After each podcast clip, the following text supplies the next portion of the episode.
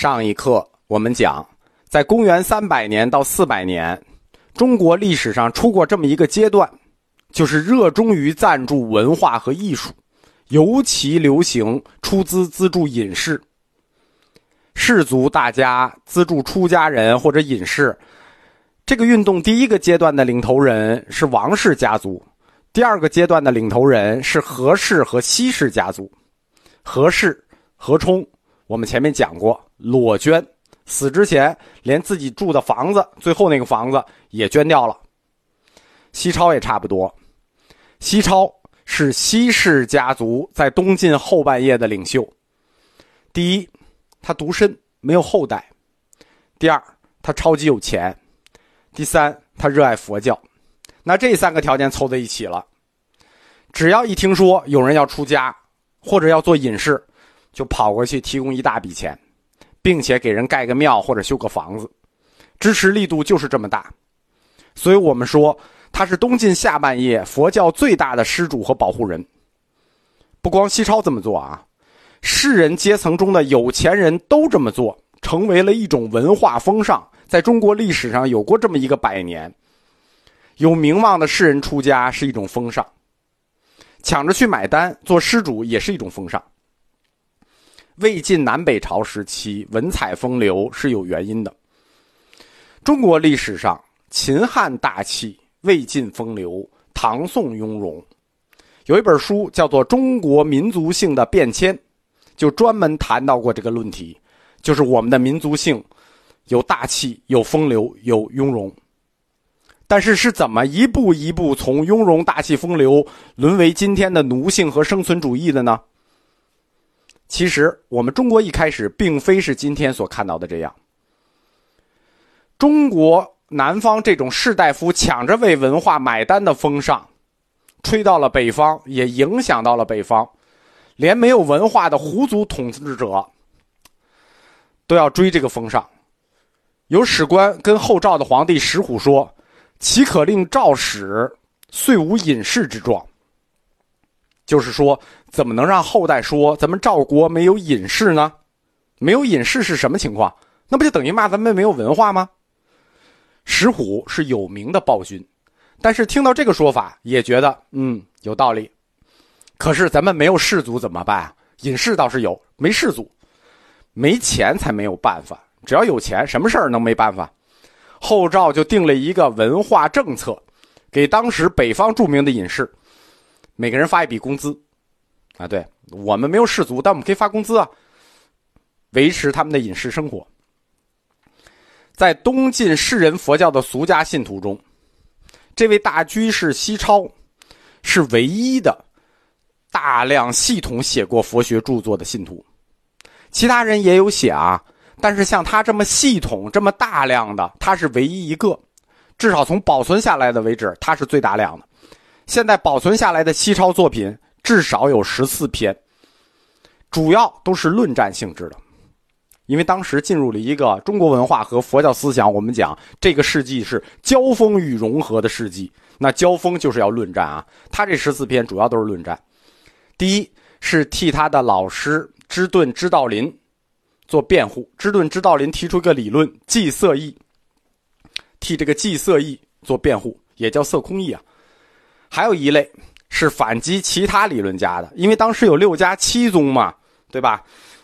我们得反击其他人。在介绍中国佛教史前史的部分，一般都是大义经家。或者高僧，对吧？我们前面讲的，从安世高开始，不是大义经家就是高僧。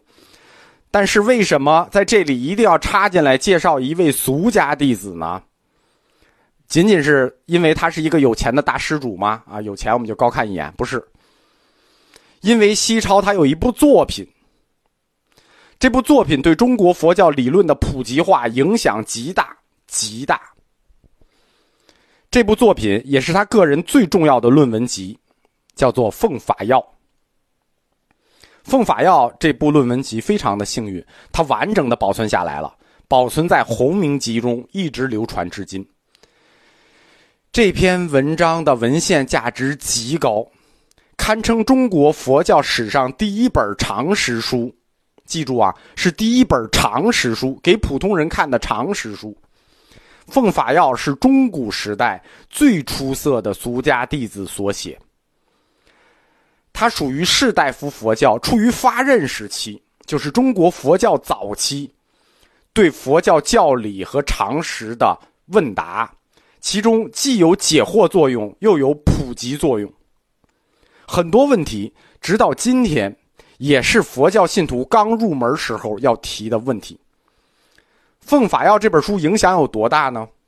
它的影响力极达一千七百年之后，每一代的佛教徒有佛教信仰的读书人，当产生佛教信仰的时候，要读的第一本书，佛教常识书，就是这本《奉法要》。历代高僧大德写了很多佛教入门书啊，比如说赵朴初写过的什么佛教常识啊，历代都有这种，历代大德都写过很多佛教入门书。但这些所有佛教的入门书，无不以《奉法要》为宗，它是佛教常识类书籍的鼻祖。当然了，其中有一些理论都是错的啊，不是都是错的，其中有些理论是错的。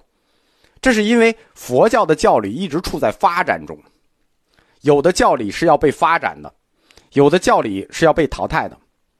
这就是为什么我们一再强调说。要在大佛学史观的角度下去看佛教教理，看佛教哲学，就是这个原因。很多理论它是有特定的历史背景和特定的历史时代的，所以它是流变的。佛教的教理从来不是固定的，是流变的，在一千五百年之内至少有大的三次改动。《奉法要》这本书，它多少可以体现出来，在法语西来的早期。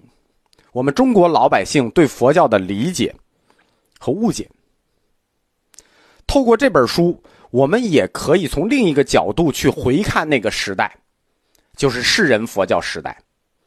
世人佛教选择了哪些主题作为佛法的要旨？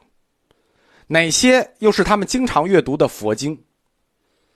世人们是怎样把这种新获得的佛教知识？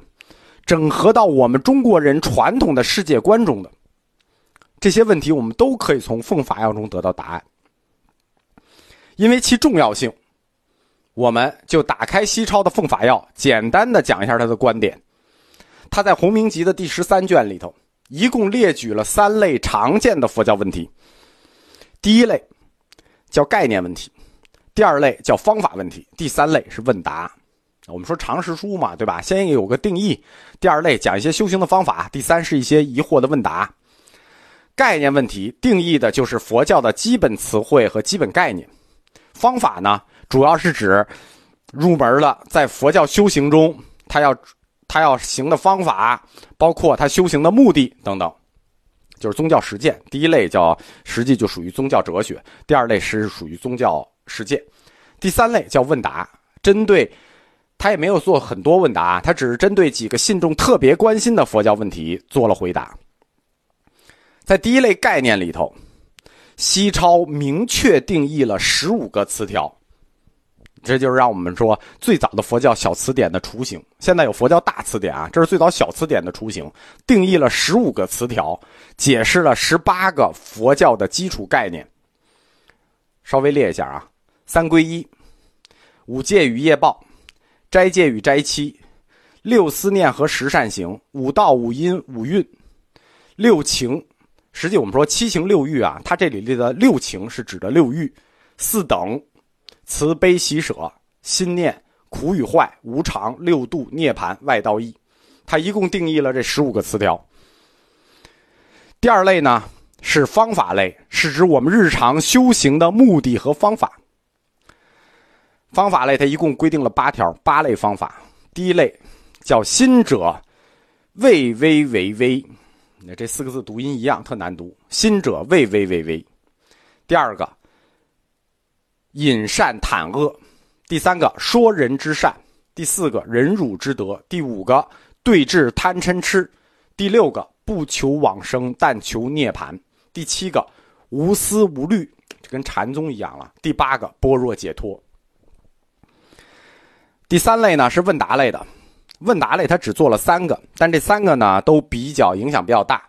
第一个是业报的范围，业报有范围啊，那只报你自己就不及家属，论证了业报不及家属。第二个是业报的确定性，就是业报必报。第三个是空，空作为理论，又是怎样一种直觉体验？